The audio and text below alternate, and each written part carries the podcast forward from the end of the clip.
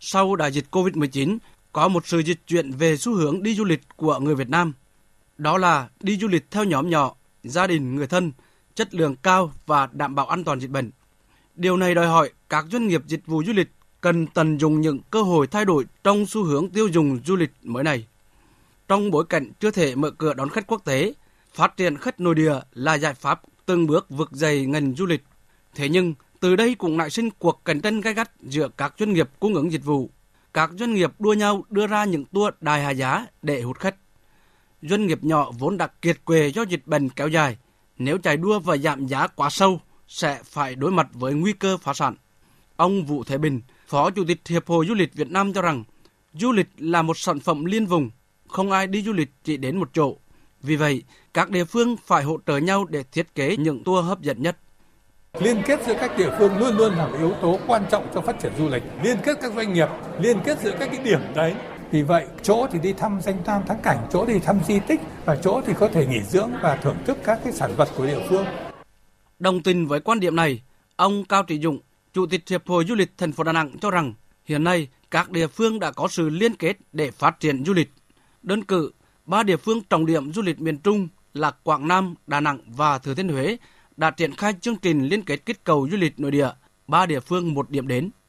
Thế nhưng, liên kết bây giờ không chỉ dừng lại ở cấp chính quyền địa phương, mà bản thân các doanh nghiệp dịch vụ du lịch phải liên kết. Hiện nay, một số địa phương đã thành lập quỹ xúc tiến phát triển du lịch. Theo ông Cao Trị Dũng, đây là điểm mới trong hoạt động xúc tiến. Các đơn vị kinh doanh du lịch phải chung tay góp quỹ để thực hiện các hoạt động nghiên cứu thị trường, xây dựng sản phẩm nhằm hỗ trợ cho các doanh nghiệp du lịch kinh doanh hiệu quả. Khi mà có cái thực thể này thì doanh nghiệp quá lợi luôn. Mà lâu nay những ông lớn chỉ biết ngồi ông nhận khách lấy tiền thôi chứ đâu có tham gia nhiều hoạt động xúc tiến. Cho nên bây giờ mình dùng cái nguồn lực đó đi xúc tiến. Mỗi ông xúc tiến đơn lẻ thì cộng hết vô đây cùng đi, cũng mất chừng nó tiền thôi nhưng hiệu quả tốt hơn nhiều. Đi một mình làm sao bằng cả một cái cộng đồng doanh nghiệp cùng đi được. Nếu một mình ông đi Ấn Độ mất chục tỷ riêng tất cả nơi đi ông chỉ cần góp một tỷ thôi là ông đã đi được Ấn Độ rồi. Hiệu quả sẽ lớn hơn rất nhiều. Theo dự báo của các chuyên gia du lịch, phải tới năm 2022, thậm chí có thể lâu hơn nữa, Việt Nam mới có thể đón được khách quốc tế đến như năm 2019. Theo tiến sĩ Trần Trọng Kiên, Chủ tịch Hội đồng Tư vấn Du lịch, nền tảng của du lịch hiện đã về con số 0.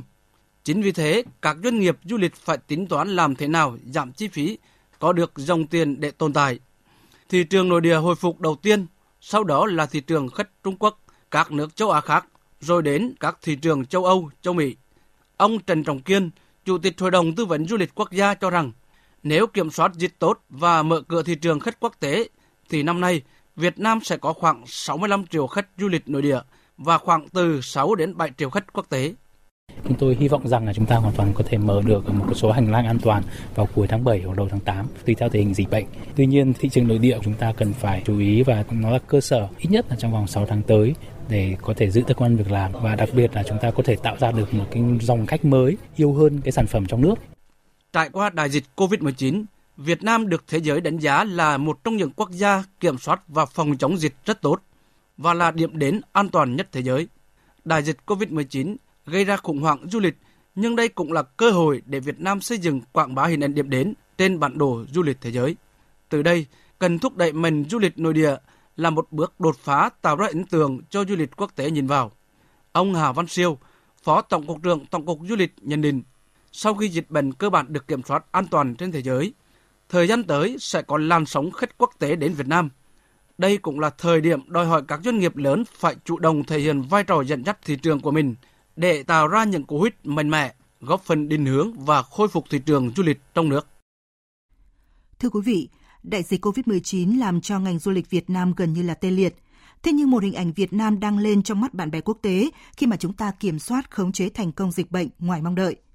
Trong bối cảnh dịch bệnh COVID-19 được kiểm soát, dịch bệnh trên thế giới còn diễn biến phức tạp, việc khôi phục lại ngành du lịch sẽ còn gặp nhiều khó khăn. Thế nhưng dự cảm về một làn sóng khách du lịch nước ngoài đến Việt Nam khi dịch bệnh trên thế giới được kiểm soát.